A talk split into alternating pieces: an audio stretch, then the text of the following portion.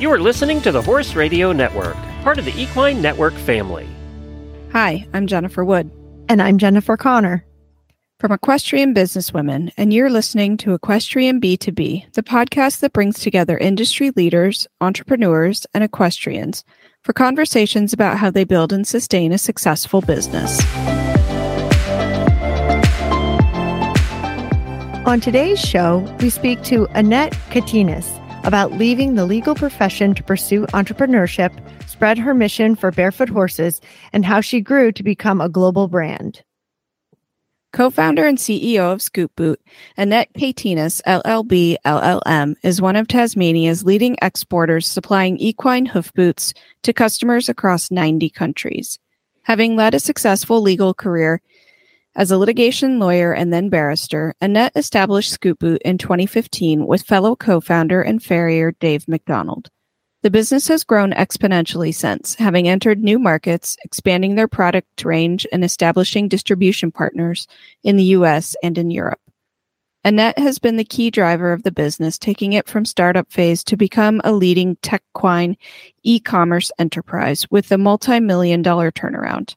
Annette is a true Tasmanian and was born and bred on the island where she grew up with horses from a young age. Her passion for the well being of horses was her motivation to launch Scoot Boot hoof boots, which are a healthier alternative to iron shoes. Annette's vision is to advance the barefoot movement globally as she continues to disrupt the 2,000 year old tradition of nail on shoes. Annette is an active member of the Tasmanian Chamber of Commerce and Industry, Tasmania Information, Communication and Technology, and the Australian Women's Network.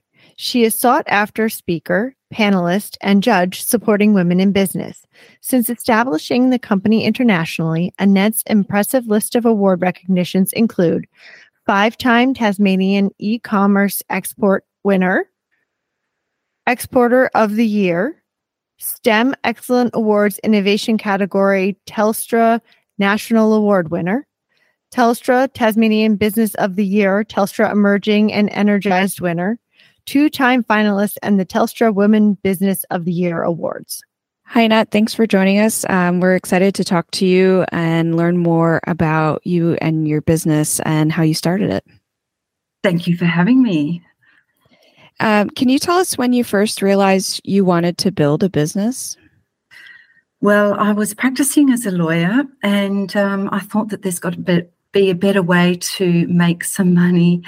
Um, it's a bit of a hard slog, and as most lawyers would know. And um, I started looking around, seeing what I could do. I always wanted to do something online. Um, and I had a few ideas, but I just didn't know how to commercialize them.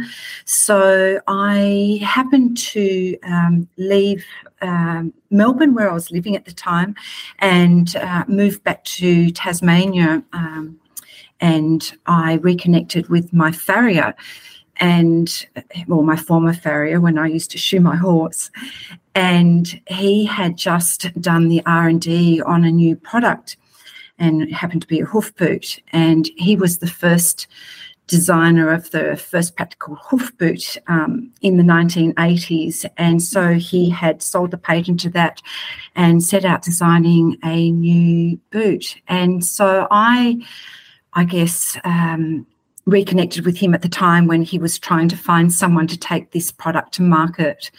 And of course, I did my due diligence, as good lawyers do, and realized that the barefoot market was really picking up speed and it was a big empty space with really not too many hoof boots in it. And I thought, well, this is this is going to work. And so I set about setting up the legal infrastructure and that took around six months. And then, of course, I started marketing the product and got a whole lot of people excited across the globe. And then we started producing in um, 2014, and then we launched in 2015. So that's really how I started this product. It wasn't, I can't take the accolades for designing this product. It was my business partner, but I certainly brought it to market. And um, and fast forward eight years or so, we're um, really across the globe in 90 different countries. Wow. And what's your horse background? Did you ride? Yes, I did. Um, I rode um, from when I was very young, uh, and I uh, did a little bit of show jumping in my day, just around the state here in um, on this island of, of, of Tasmania, and um, probably up to uh, uh, 1.2, 1.3 meters. Not not that big compared to what they jump these days. I don't know, meter uh, 30 is pretty big. yeah. I would never jump that big now, that's for sure. it's scary. I, have um, I've got a bit older and more sensible now.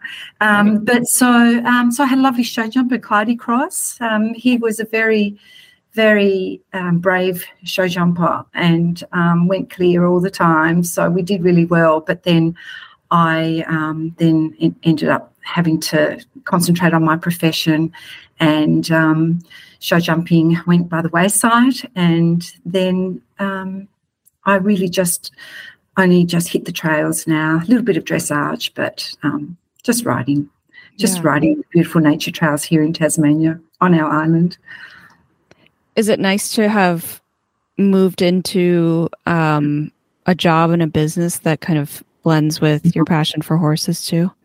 I love it. Mm-hmm. Just love it because what we're doing is we're trying to, I guess we're innovators and disruptors in a 2000 year industry. And I'm not trying to disrupt it so that farriers um, are out of a job. At, not at all. We're wanting farriers to pivot into this new way of going with barefoot horses and providing protection for them.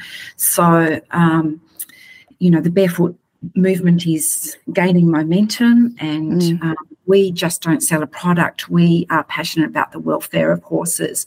So if I can get one horse out of shoes and go barefoot like they should go, then and and how they were you know born then um, i've achieved my objective so we're very very much um, involved in the passion in in the welfare of horses mm.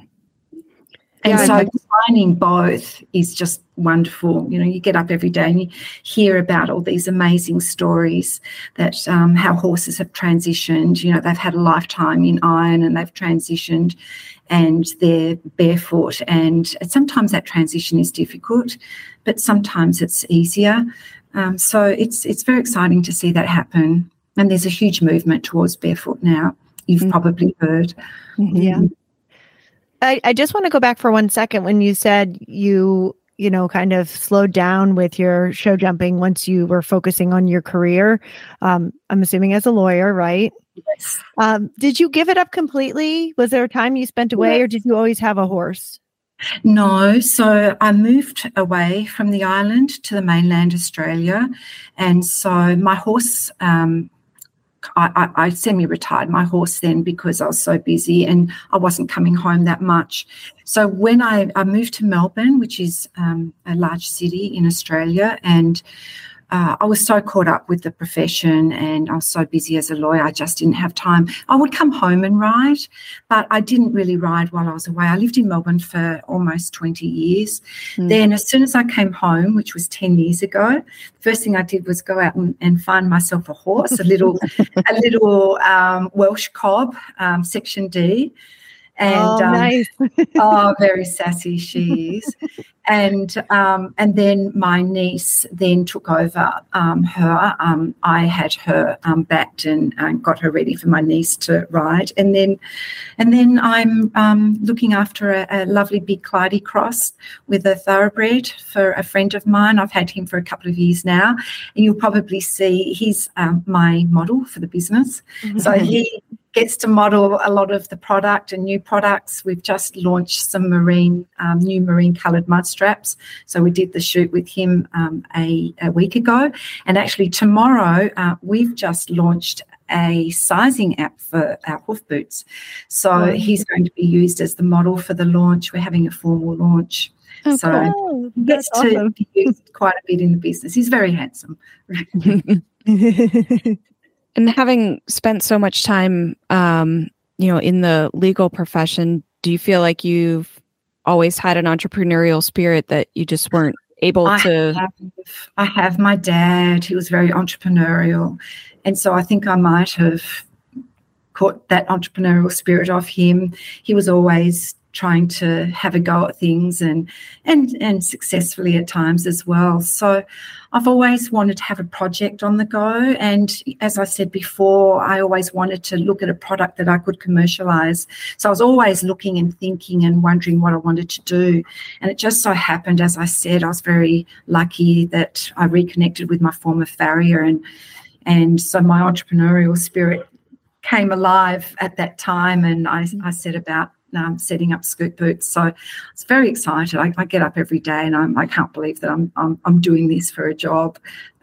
oh, that's great. So you really didn't have any experience in product development prior to this, huh? Absolutely not. um, I had no experience whatsoever, but you quickly learn. And of course, you learn by your mistakes because everyone mistake, makes mistakes when they're starting out in a in a startup. But um, I had the benefit of um, Dave, the creator at Scoot Boots. He had done it all before, so he was very much involved in the product development at the outset in relation to this product.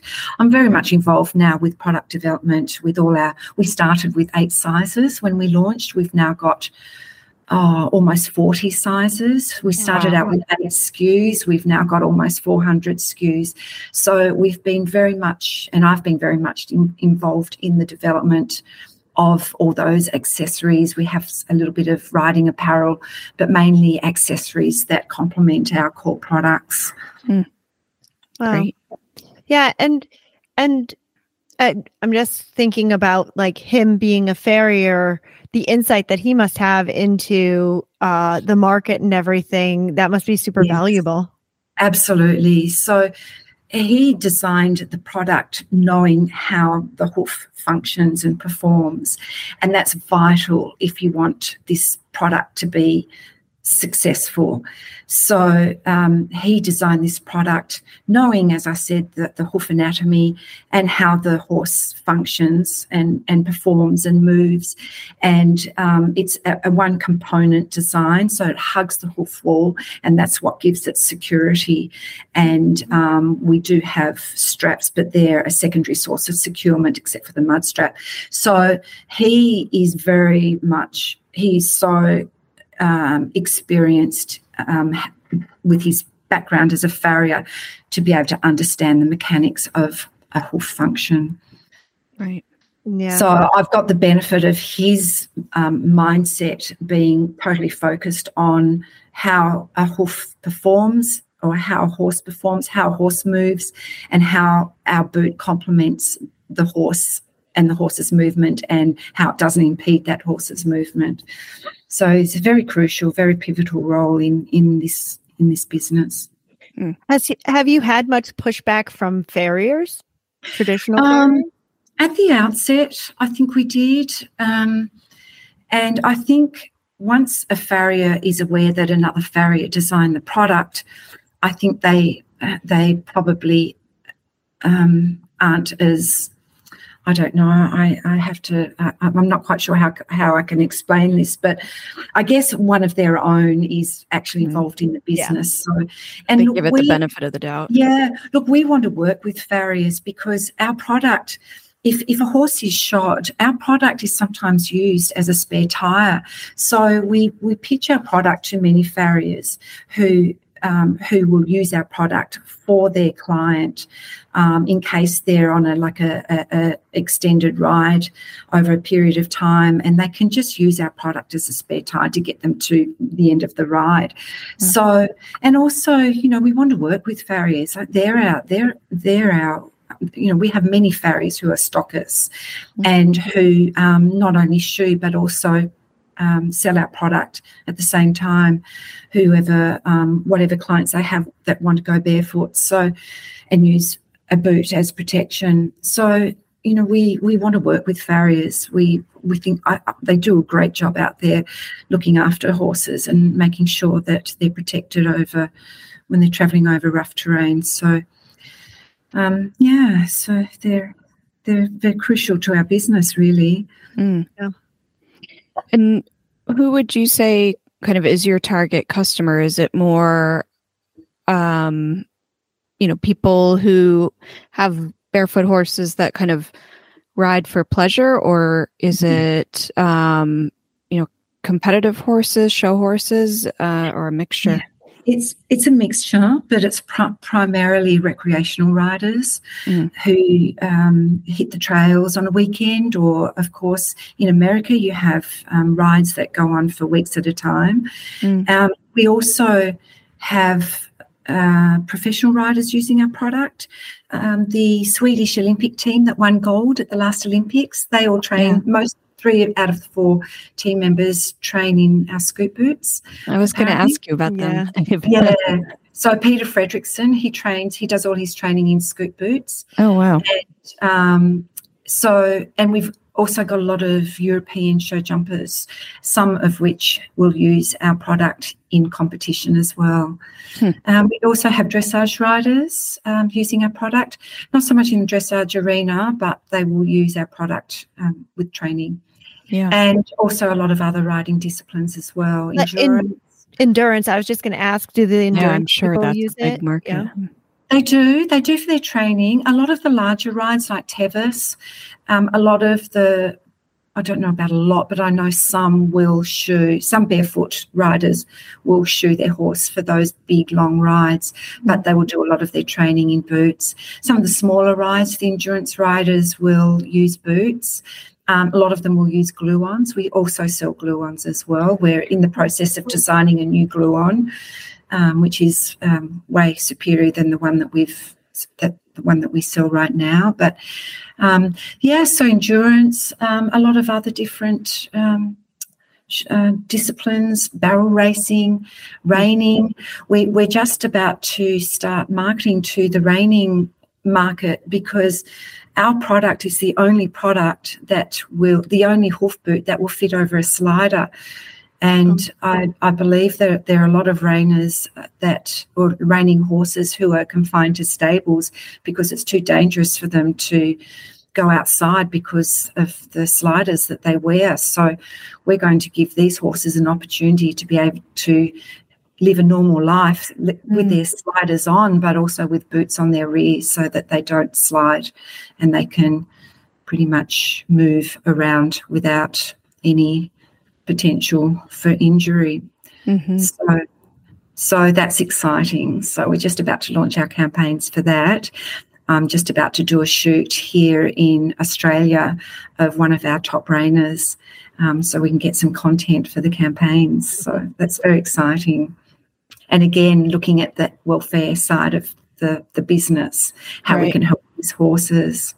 Yeah. Yeah. Of course, these horses have to be shod for their for the dif- the discipline that they're competing in.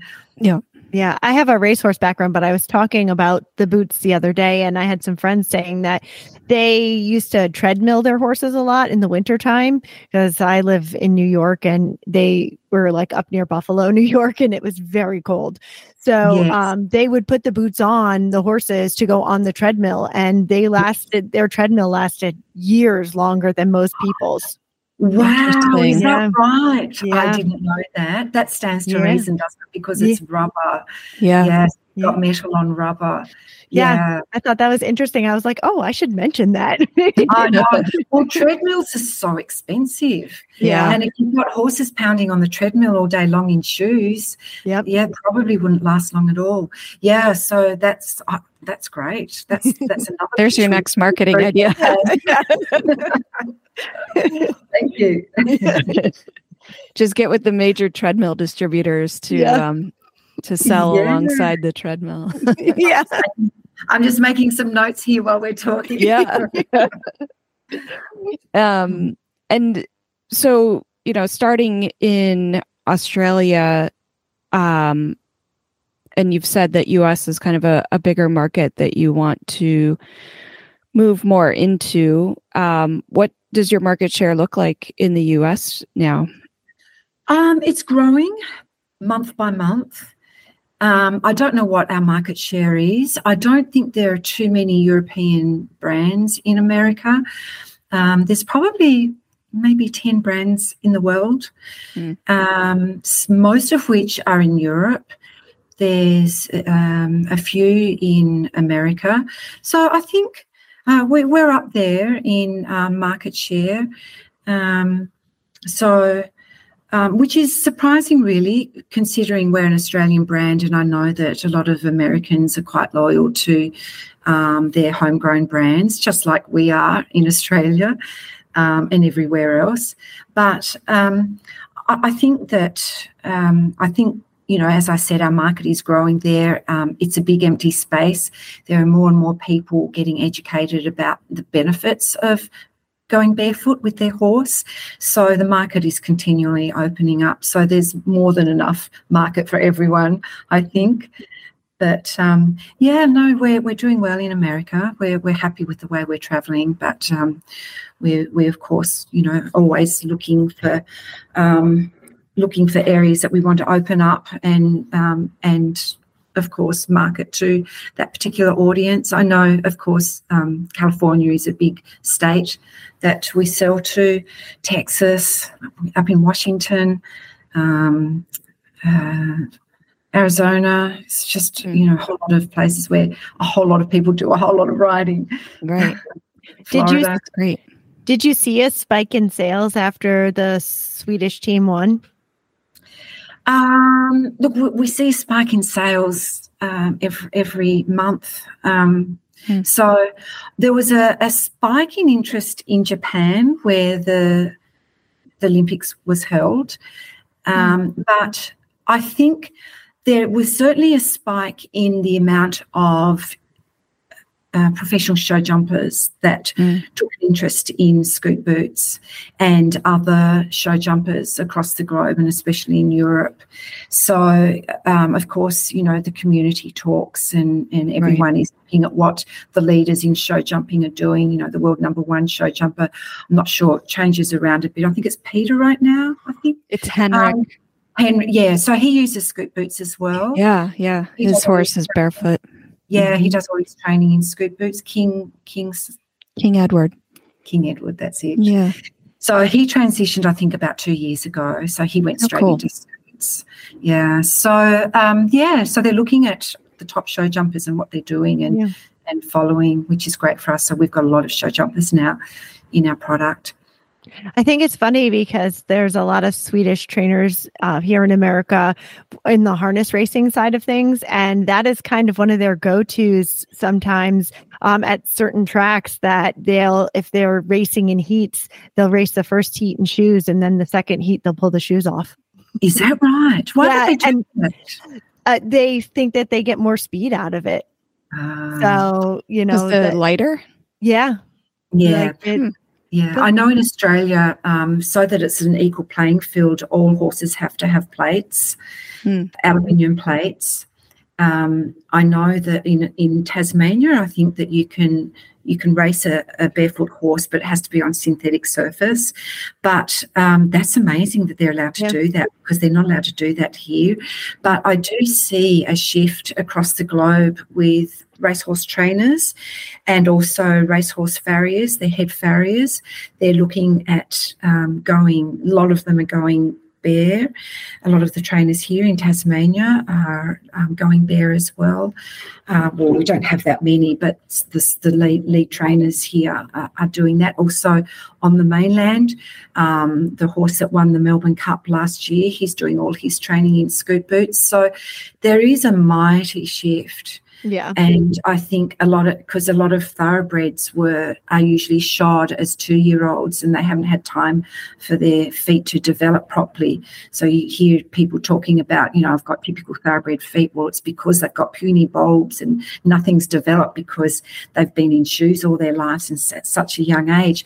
But trainers now are realizing they can't they, they have to leave their young ones bare so they've got a sufficient time to develop, which is a great thing. I'm, I'm loving hearing this. Yeah. yeah. Yeah, it makes me think about the hunters um, in the U.S. and like for the what they call the hack classes, um, you know, where they're judged on their movement. Um, a lot of them will pull the shoes for the hack class, so their feet are lighter, so they move better. Wow. And then they'll, I see them put on, you know, like some kind of wrap boot over them to walk them back to the farrier to get the shoes back on, or to walk back to the barn and that sort of thing. I'm um, wondering why they don't leave them barefoot then, if that's the case. I know, I do too. yeah. I, I have, I've wondered that is why you know why wouldn't you want them? And I think it's I I do think it's because everybody thinks that they'll be better protected with shoes on, and you know, and, and this is this is what we do as well. We try and spread the word, and we try and let everyone know. You know, there's a better option here. Like it's a two thousand year old industry, mm. and there's we've come so far in our IT and technology and, and we've advanced so far in, in those years, but the horse still has to wear this archaic shoe that started thousands of years ago. so we try and let everyone know, hey, you know what, there's a there's a not just a healthier, better option, but it's cheaper as well. Right. Yeah. And um, so it's just, I think, about just shouting out at the top of our voices, hey, there's a better way. You don't have to get the farrier to put your shoes on and off. Why don't you just use boots? Your mm. horse moves much more nicely without shoes on, and just do it. Just do it. and and it's not really eliminating a farrier. They're still going to need a trim. Oh right, yeah, for right? sure. And mm. and as I said earlier on, this farrier might want to pivot and and sell boots. I mean, we have different ways a farrier can sell, or, or a barefoot trimmer. They can um, they they can join our affiliate program where they get a, a, commission for every boot they sell, or they can just have boots in their their van or their their or whatever they use, their pickup truck, um, and just sell them. Um, on the day that they, you know, and it's not back, back breaking work like putting shoes on you know they it's just yeah. sizing you know trimming the horse and sizing them up and um, selling a pair of boots hmm. so and yeah. what what other kind of distribution channels do you have besides farriers yeah, we have um, all different types of stockists. We segment our stockists. We've got approximately, oh, probably 600 across the globe. Wow. And those stockists are all different types. They might be farriers, barefoot trimmers, equine podiatrists, body workers, and then there might be um, bricks and mortar, um, retail shops, um, online shops, and then you've got a lot of um, stockists who will sell to all of those different mm. types of stockers that I've just mentioned. So um, we have a whole range of different types of stockers, but um, they're scattered across the globe. We have more and more in America now. They're mainly, I think, barefoot trimmers and farriers in America rather than online stores. But they're growing every day. We get new um, people, new stockers start signing up every week. So are you trying to stay off the internet markets, stores, and out of traditional? No. What we're trying to do now is we, we did earlier on, we didn't want to really have our stockers selling online or on in bricks and mortar because one of the pain points in our business is sizing.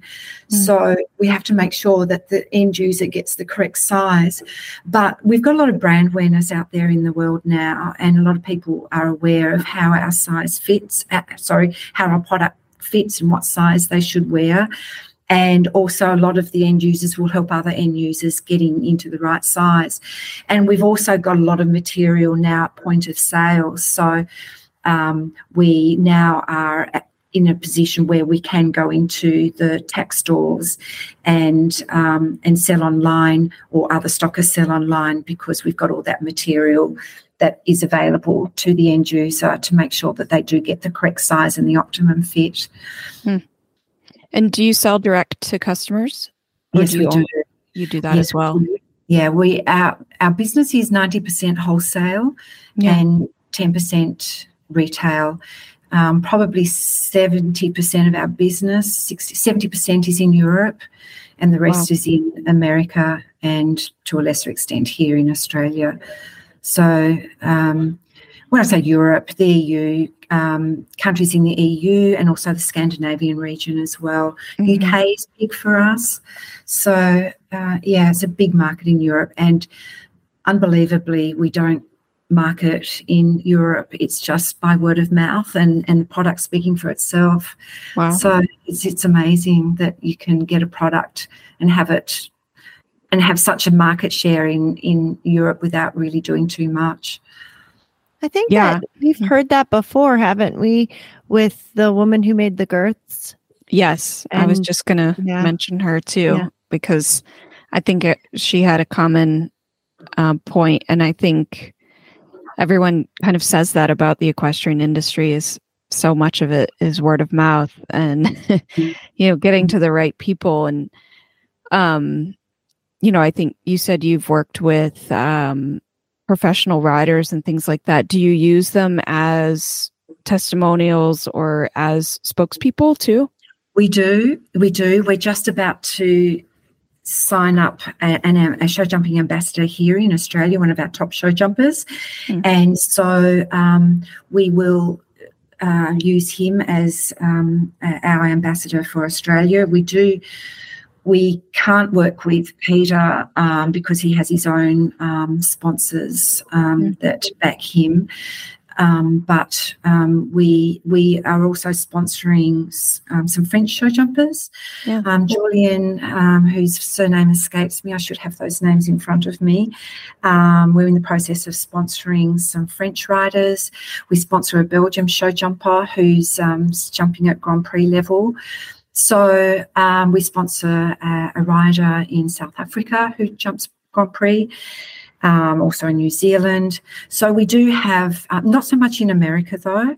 Mm. Um, we don't really have any sponsored riders there. So if there are any um, Grand Prix show jumpers that are to this podcast who jump barefoot and um, Grand Prix dressage riders or any um, elite um, elite professional rider, um, give Yeah. us a shout and we will we'll have a you know we can talk. So, Hmm. but yes, we do. It's um, it's something that we very much are interested in pursuing as well.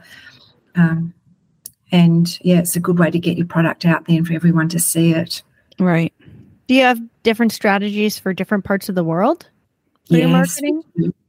Yeah, we do. We, for example, um, you know, if we wanted to have a campaign pitching at how good our our product is uh, on um, terrain, on different types of terrain, and and its its traction, like we wouldn't be, for example, a lot of riders in America will be riding out in the desert and a, a lot of rock and sand, or you wouldn't pitch how good our product is with its traction on that type of terrain to, for example, an audience in Europe because they have completely different terrain.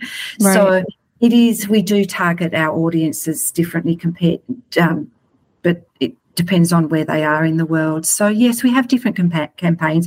We don't run too many campaigns in Europe because, of course, the language barriers that we uh, encounter. But um, yes, we have different types of campaigns for different types of regions. And what kind of research did you do to come up with those ideas for the campaign? Like word of mouth, you sent Um, somebody there. we do a lot of research. Thank God we've got the internet and a lot of social media channels where you get to. I'm involved in a lot of barefoot groups and um, hoof care groups, and you get to see what people are talking about and what they want and what they need, and and what what it, what you know what's we can who we can market to and so it's really just doing your own research and finding out what gaps there are in the market and who you can pitch to. And it's just, it, it's really just a, about common sense and, and finding it, it's hard because there really isn't too much research out there. And the research Mm. that is there, it's it can be a little bit old. But yeah, it's just getting it, getting out there and just seeing who, who needs what and and um, and just gauging the market. You have you kind of have focus groups at the at your fingertips now, right? With all the groups Do absolutely. Yeah. They do all the work for you, really, because they they, you know, you read about what what they're saying and and you know the topic of the week and and people weigh in on their comments and so you really get an idea of what's going on out there by just reading and just doing the research yourself you can i guess you can retain um, people to do that research. But again, it's it's really hard to go out and find all that information, and it's quite expensive as well. Right. And when you started the company, who was part of um, of the startup? Was it just you and your partner, or did you have employees? Just you? Wow. no, no, there was there was uh, of course Dave, the creator of Scoot Boots, and one other person that I brought in who happened to be my nephew. He just I snatched him as he came out of university, um, having done a commerce degree, but it was just the three of us, but Dave was really busy with another business that he had, an online business. So it was really just the two of us and really me. Um, I worked seven days a week, long days and nights, and I had to do everything. So I got a bit of burnout after a couple of years and realised this this obviously isn't sustainable. Yeah. But as we grew, um, all our profits went back into the business, and we, as as I said earlier on, we developed new products and accessories, and we're able to get a bit of money behind us to start employing new people. Mm-hmm. So then I was able to back away from all the stuff that I was doing because I had other people, of course, doing those roles. But now we've got a marketing team, we have a um, customer service experience team, and we have a um, warehouse team, and we have. Um, you know, we have all, I have all the people here around me, and they are way, way smarter than me and way more clever than me. So I can just rely upon them to do the best job ever, and they are. Mm. So I'm, I've surrounded myself with really, really clever people, innovative people, and they're all very much focused on making sure that we um, are focused on or looking after the, the welfare of horses and not just selling a product as well. Right. they're very passionate about horses. Half the team have horses, probably a quarter of the team have horses themselves, but um, they are passionate about our product and passionate about the welfare of horses. So it's great to have a team like that that are you know involved in this business. Yeah, and they have a reason to care about what they produce and and why they're selling yes. it. Yes. And did you was it um just investing profits back in that you were able to grow or was it like investors that you took on? Mm, didn't take on any investors. Well, so yeah. all the all the um the growth in the business was by just reinvesting from mm. profits of the business. Amazing. So um, no, there's um, we just grew the business through um, just trying to um, we just put all our profits back in and, and just grow it as quickly as we could. I mean, we only had, as I said earlier on, eight sizes. We've now, yeah. I think, almost got. I've actually lost count of how many sizes we have now, and different types of scoot boots and. Uh, we've, you know, recently launched our um, new um, adjustable boot not long ago. Um, so all our where all our energy and money is going back into the business to just try and make it as best we try and improve it as best we can and mm. get more people in to scale up this this year we're scaling yeah. last year we had a bit of a restructure but this year we're, we're scaling and it's the first time we've been able to so wow. all our we've got all our team now to be able to do that yeah uh, and that's why we're very excited about this year and, and getting getting yeah increasing our sales and getting into new markets. When you started did you did you work on the patent and stuff because you're a lawyer? Did you have experience with that?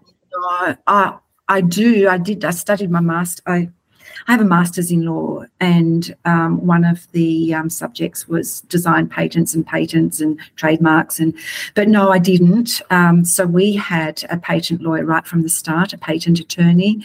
Um, we still have the same one. He's been with us um, the whole time, and he uh, he does all our patents. We've got patents filed all across the globe, and many of them, and also trademarks. So I do do a little bit of legal work in the business. I draft a lot of our own contracts. I put out a lot of fires as a former litigation litigation lawyer. Yeah, and um, yeah, my sister, um, she also is the director of finance, and she's also has a, a, a, legal background, a former practicing lawyer. So we both strategize together. We do a lot of the legal work together. We both have brainstorming sessions and you know work on our um, i mean i could brief that out as well but by the time you instruct a lawyer of exactly what you want in the agreement you you may as well do it yourself. So right yeah. both of us working on on these agreements together we get it done. But we've got it you know we've got other lawyers that look after us as well.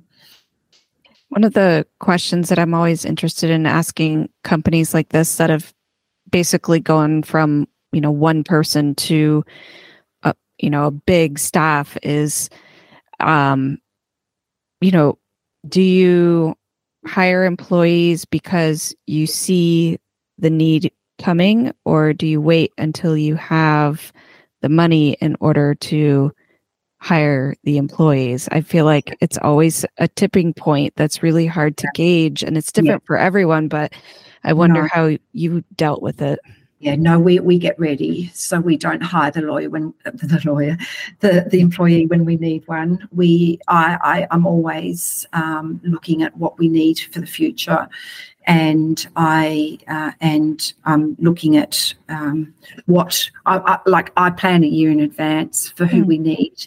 So I always make sure that we have that person trained up and ready to go when um, we know that we're going to be busy, when mm. we know we're scaling or entering into a new market. Mm. So that's very much a forward planning objective of mine. Interesting. And what, what do you do for manufacturing? Do you do it in house or you hire that out? No, that's done in Jakarta. And um, we have a dedicated factory that does all our own manufacturing. They don't do anything else. Mm-hmm. And they have a huge factory over there with around 100 people that are um, just producing scoot boots every day. Mm-hmm. So they've got a great team. We have a great relationship with our manufacturer, which is unusual. Um, it's very, um, uh, uh, it's it's a very trusting relationship and we're both codependent on one another. so, and they do an amazing job for us, uh, absolutely amazing. I think would be lost without them. So I'm mm. very grateful that we have this relationship with our manufacturer. Yeah. I've, it's a unique uh, really. Yeah, I mean it's it's for anybody making a product, I feel like that's one of the most important relationships is because mm-hmm. they have to care about the quality of what they're producing as much as you you know you want to have that quality to send out to customers Absolutely. and we we hardly ever get any warranty claims mm. um, you know we might have instances where a front strap might break or um, you know one of the com- one of the you know components to the scoot boot but um, we always provide spares um, with every pair of scoot boots that are purchased mm. so um, they're easily replaceable but we have no warranty claims it's our, our, our product is so robust and, and, and made so well that we're very, very lucky to have a manufacturer such as the one we have who really does make sure that we get good product out there, good quality product. Did it take you a long time to find this manufacturer? No, because my my business partner um, had a relationship previously with them when he was um, so he was the I don't know whether you've heard of his name's David McDonald. When he produced that boot, he, of course, set up those, established those relationships at that time. So he had already developed those relationships prior to starting Scoot Boot and um, forged those relationships. So he actually approached them and said, Do you want to do produce this new product? And of course, they jumped at that and started their own business. And as I said, they just produced solely for Scoot Boot. The old Macs, that's what they're called. Old Mac. uh, so let's shift a little bit and talk about you and what your day looks like and and what you do. Well, my day is always different. Um, I um, really, I, I, don't work in the business at all. I work on the business. I look at opportunity, new markets, way we can scale. Um, so my day really would be just different every single day. But my day really begins with walking the DEO, of course. uh, and if, for those who are listening, the DEO is the dog executive officer in this business. He's very my, handsome. he's my very big 81 kilo Great Dane. So, and if you want to know more about him, you can go to their website because he's listed on there. it's where I found it. um, yeah, so my day is very different, but I make sure, as opposed to the first few years in this business when I was starting it up, that I take I schedule a bit of time out for myself because um, having burnt out, I don't want to do that again. It was yeah. it was debilitating. So um, I I make sure that I look after myself now, so I don't get too stressed. And so you know, I love to um, go out and I start my day also with a bit of yoga, maybe walk along the beach. Um, so that's definitely um, what I do, how I start my day, my usual day. But insofar as the business, it's different every time. Sometimes I'll come into the office, um, sometimes I'll work from home. Um, and it just depends on where I am in the world. I have to travel quite a bit. Mm-hmm. So um, I might be away a lot. And, but um, yeah, it's always different. What, what makes um, what's the best thing that makes owning your business or makes it oh, easier? It's just being, a, I guess, a master of your own destiny. Mm-hmm. And just seeing this business grow and and and seeing how our product is how everyone loves our product and well just about everyone so unfortunately there are people out there that have had a bad experience with scoot boots because clearly they haven't got the right size or the right fit and they've had experience problems and they blame it on the product. It's usually the reason why it's caused those problems or rubbing issues or whatever is because it, they haven't got the right size and they haven't mm. gone to the effort of finding that out. But, um, you know, on the whole, most people love our product. So it's really exciting to see people just get excited about our product and and and just helping horses and making sure that you know they live they they, they live a life of um, of being barefoot and being comfortable, not having to have shoes nailed onto the end of their feet, and so it's it's really exciting to have this business and being able to help so many horses out there. And just another thing um, as well, we have we're just about to launch the the world's first ever app for sizing so, tomorrow is our official launch where the Minister for Science and Technology will be launching our new app. It's in the app stores right now. Um, so, a person, the end user who's wanting to purchase a pair of scoot boots, can launch the app. Mm-hmm onto their phone and um, and and size and and follow the instructions on how to measure and what photos to take and then it is uploaded automatically once they're in Wi-Fi to our interface and then our sizing team can then just click on the photos and it will automatically spit out the size rather than um, having to figure out what size that customer is. So we're very mm-hmm. excited about this. How long into after starting the business, I think you said maybe it was a, a few years that you knew you had to step back from all of the day to day operations. And how did you know when to do that and why?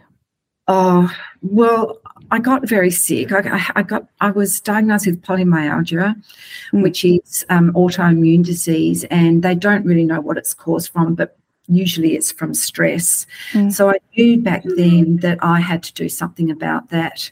So it's a disease that burns out. So I had it for around a year. So during that year, I set about trying to get more people in um, to do what I was doing and um, and just just taking time out for yourself. And I mean, I've had a little bit of help along the way as well because sometimes you get dragged into the business, mm. and um, and I've had a, a, business coach, a business mentor who's helped me along the way. Shout out to Rachel here in Hobart. Um, I'm sorry, my dog is the DEO. the DEO. he's making his thoughts known as I well. Think, I think he's wanting to come. um, so, um, um, did that answer your question? I'm sorry. I, I, yeah, yeah. I just, um, I think you know, for you, it, it, was an obvious point where you knew you had to make a change. Um, yes. I think some people don't always know when to, oh, you know, don't. stop taking it on them, oh, everything on themselves. Oh, they don't, and it's really, you know, stress. You can't see what stress is doing to your body, but you know, it's doing it's doing all these things that are going to catch up with you at some stage, which it mm. did with me. And so for all those um, equine business owners out there who are, you know, just working long hours and not looking after themselves. You have to stop.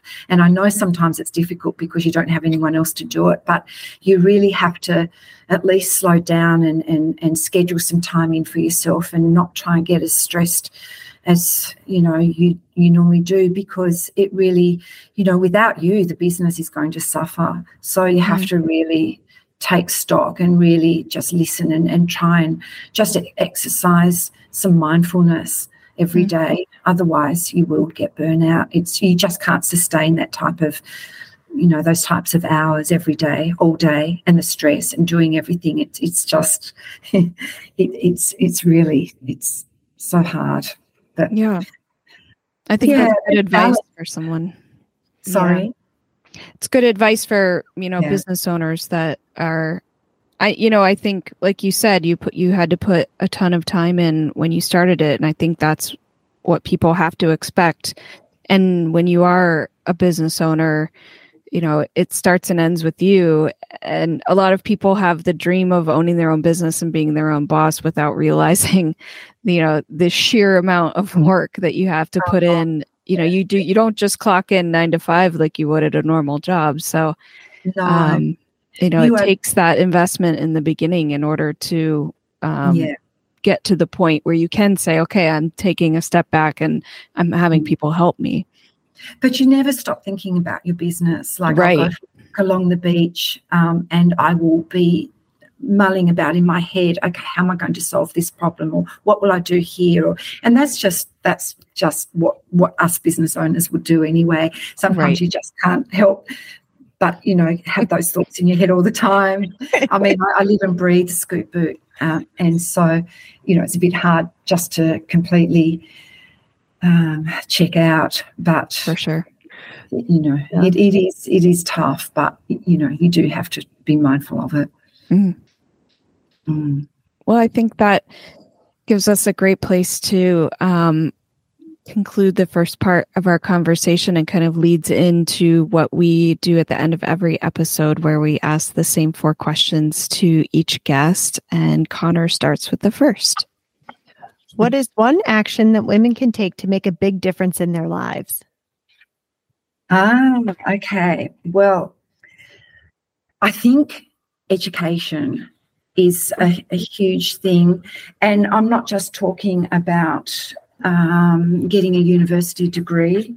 I'm talking about any type of education which will give you knowledge and skills and confidence to pursue their goals um, and make informed decisions along the way. So, you know, online learning, um, um, self learning, um, anything that's going to equip them with um, the tools to be able to do what they want to do, what they, they set out to do.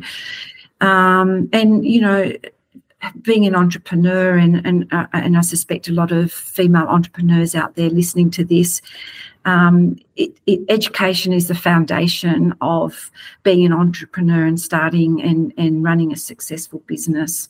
So. Um, it seems that you know women who are educated are more likely to hopefully succeed um, and create job opportunities for others and for themselves Personal growth, we touched on that earlier on about making sure you look after yourself, scheduling time for yourself. And when I say schedule, I mean put it in your diary because mm-hmm. I get up and I look at my calendar and I think, okay, what am I doing today? So if I schedule my yoga routine in the morning, well, I will do it. Right. So, um, you know, just fostering personal growth and development that boosts their confidence. Um, take um, advocacy and leadership courses um, because if you're building a business from the ground up, you have to be a good leader. Because if you're not a good leader, you know you, your your people are going to go. So um, that's really important. You know, helping to drive positive change in a community, breaking stereotypes and barriers. So all of these, um, all of these are, I think, ways that you can empower yourself to to pursue what you want to do. And what is the best habit that keeps you motivated personally? Oh, I touched on this earlier on too. Just uh, scheduling time for myself. One thing I love to do is just get on my horse and and do the trails, the nature trails around my my property, around my area. Go to the beach either on my horse or with my DEO. or with my family and friends. Um, I think to be to to continue to be motivated, you've got to be you've got to be healthy and you've got to be happy and you've got to be able to focus. So you have to take time out and do all those things. So yeah, just just getting out in the fresh air and riding and and getting to the beach. I, am surrounded by beaches, so I'm very lucky, surrounded by the ocean. So I spend a lot of time on the ocean, so that keeps me motivated as well, and keeps me um, gives me clear head to think well, and and um, and and be able to, I guess, be able to work effectively. So yeah, scheduling that time in is most important, so I can keep motivated personally. That's important for sure. Can I ask a random question? Yeah. Um, how big is Tasmania? it's tiny. it's, it's a little island uh, just below Australia. We are still part of Australia. And it probably, to give you a little bit of an idea, when you're up in the cockpit in a plane, you can see um, the East Coast and the West Coast. So, probably um, a lot of Tasmania is uninhabitable. You can't actually access it because there's ancient forest. Um, so there are no tracks or trails or roads or anything, especially in the southwest. But if you were to go from the southern part, part where the road ends um, in Tasmania up to the north, it would probably take you four hours okay. to get from north to south as as far as the road goes, because the road stops down south, there is you can go further down if you walk or fly, but um, the road stops. But um, and probably four hours to get from east to west. So okay. it's pretty small. Yeah, there's only five hundred thousand people here. Okay. Yeah. I drove four hours this morning. I know I drive four hours pretty easily too. You almost drove off our island.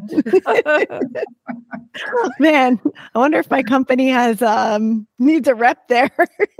yeah. I, because my territory, like I have a very big territory. I have the whole entire northeast for the company I work for, and I drive a lot.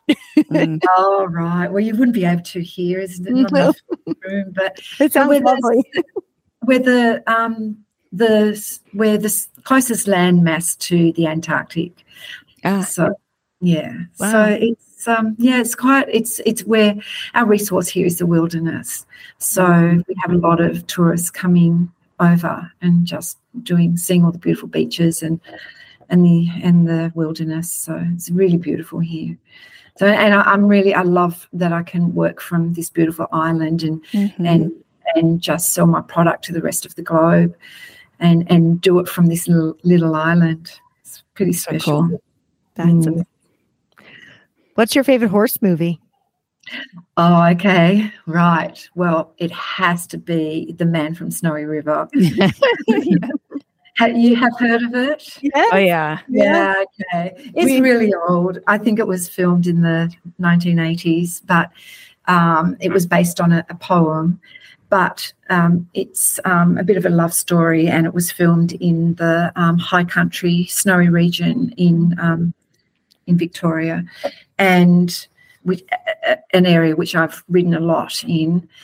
It's just mind blowingly beautiful.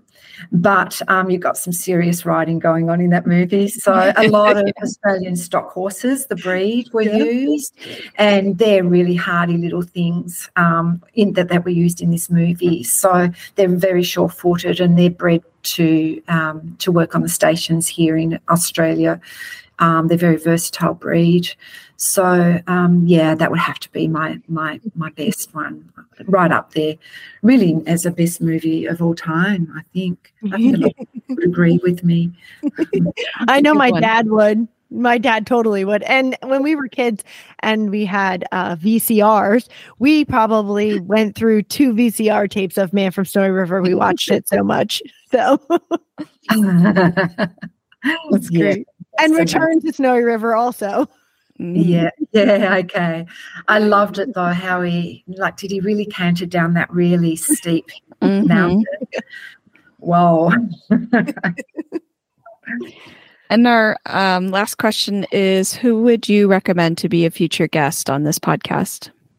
Oh, look, I, I, guess I'd have to be biased here because one of our stockists here in Australia, she has a well, her the family have a um, an on a bricks and mortar store and also an online store, and it's called sa- sandalsaddlery.com.au. And um, so they buy pro- uh, quite a lot of product from us. They're one of our stockists. And the, so, as I said, I'm a bit biased. So I'm putting forward that um, business um, because, um, you know, they, they support us selling our products. So, um, and it'd be good to have another Australian on, on the podcast, right? Yeah, make it three in a row. we might have to make a trip over. Yeah, yeah, you might visit all of our podcast guests. Yeah. So um, her name is Becky Gold. I think she is the manager in the business. Um, but it, you know, perhaps reach out and see whether um, they might be interested. And um, and yeah, so they they're located on the Sunshine Coast, which is in Queensland. Now you definitely love to go there. um, it's just one big uh, never ending white beach coastline. Gorgeous. so, yeah, a lot of people go there to to have their holidays. So, yeah. So, well, yeah. thank you so much for speaking with us today. Um, it was really Pleasure. interesting to learn more about you and how you built such a great business. Thank you. I, I really love telling people about the journey and and how we can help horses along the mm. way. And it's it's it's just a great business. I love it, and I love that we can help help all the horses out there that use our product and and can feel way more comfortable and and um, can stay barefoot. Yeah, yeah. Thank you. Yeah, thanks for having me. I really enjoyed talking to Annette and learning more about how she started this company. Um, I think there's so many examples of people like her who, you know, kind of fall into an idea and you know, lots of people have great ideas, but it really takes someone special to be able to turn it into a thriving business and become like a global brand like she has. And that's truly special. Yeah, I think one of the things that struck me early is how she had ridden when she was younger and then she left it to go mm-hmm. work in her legal business. And I think that not a lot of people do that, right? Like, or we're concerned about can we let go of riding and will mm. you return to it and i think that she's a perfect example of you know what you can shift your focus and if you have enough passion for it you're going to come back to it and you might even be more fulfilled by horses and riding when you come back right. to it right you know because she has yeah. such a passion for what she's doing she really does yeah that's it comes through, you know, in the way she talks about it and and how much it matters to her. And I think that's another important um reason why she's successful is I mean, yes, you can have a good product and you can believe in your product, but you know what it does for horses and how it can help them and, and how it can help them be healthier. That sort of mission really can make a big difference in someone who is trying to start a business and and keep it successful. You know, if you have this passion for and reason for doing it, uh, like she said, other than just making a profit, um, you know, that really can be what keeps the fire in you to keep going. Yeah, and she also mentioned that her team has a passion for it as well, right. which I think yeah. is very important when you're thinking about hiring people and adding people to your team. You want to Yeah. make sure that they they have that same kind of passion that you do or desire or you know same interest Mhm.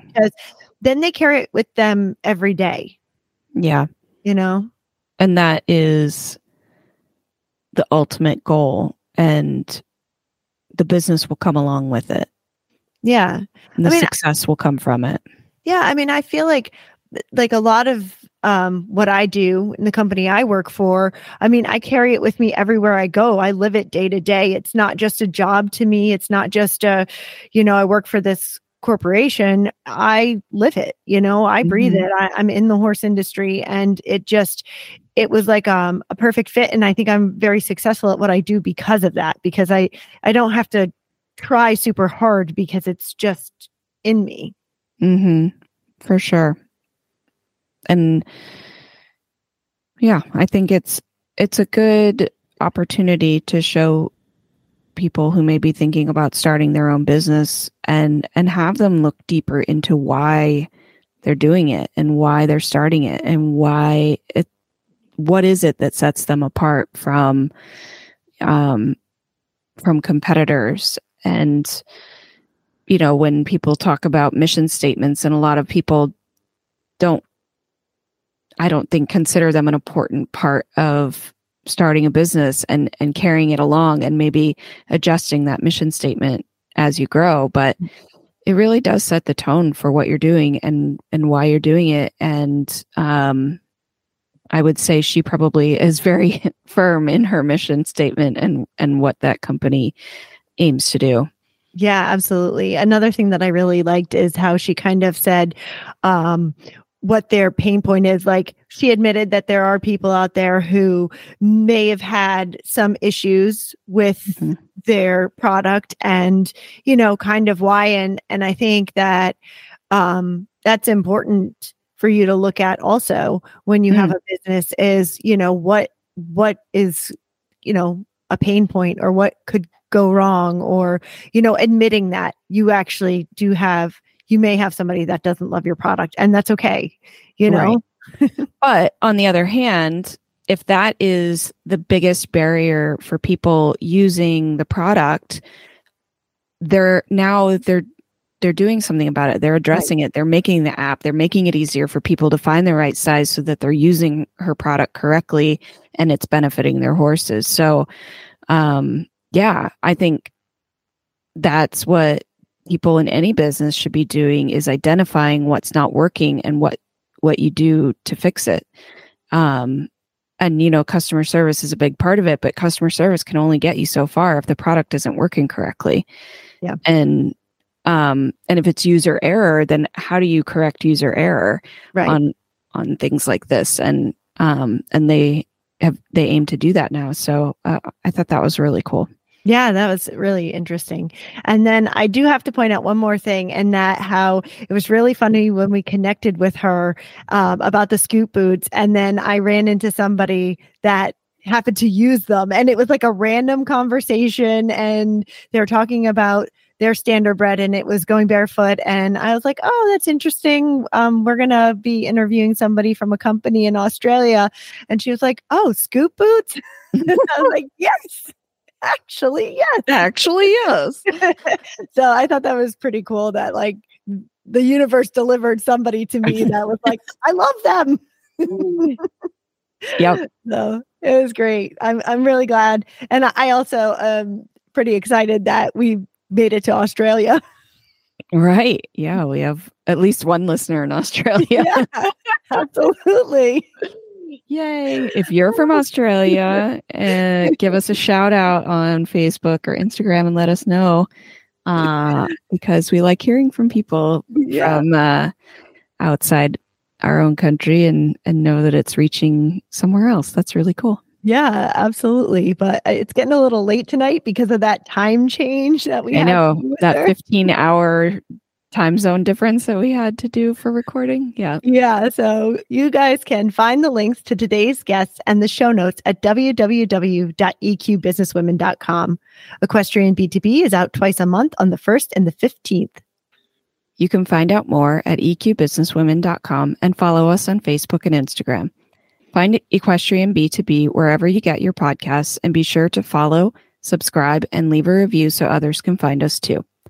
You can have all 20 plus shows of the Horse Radio Network with you wherever you go with their free app for iPhone and Android.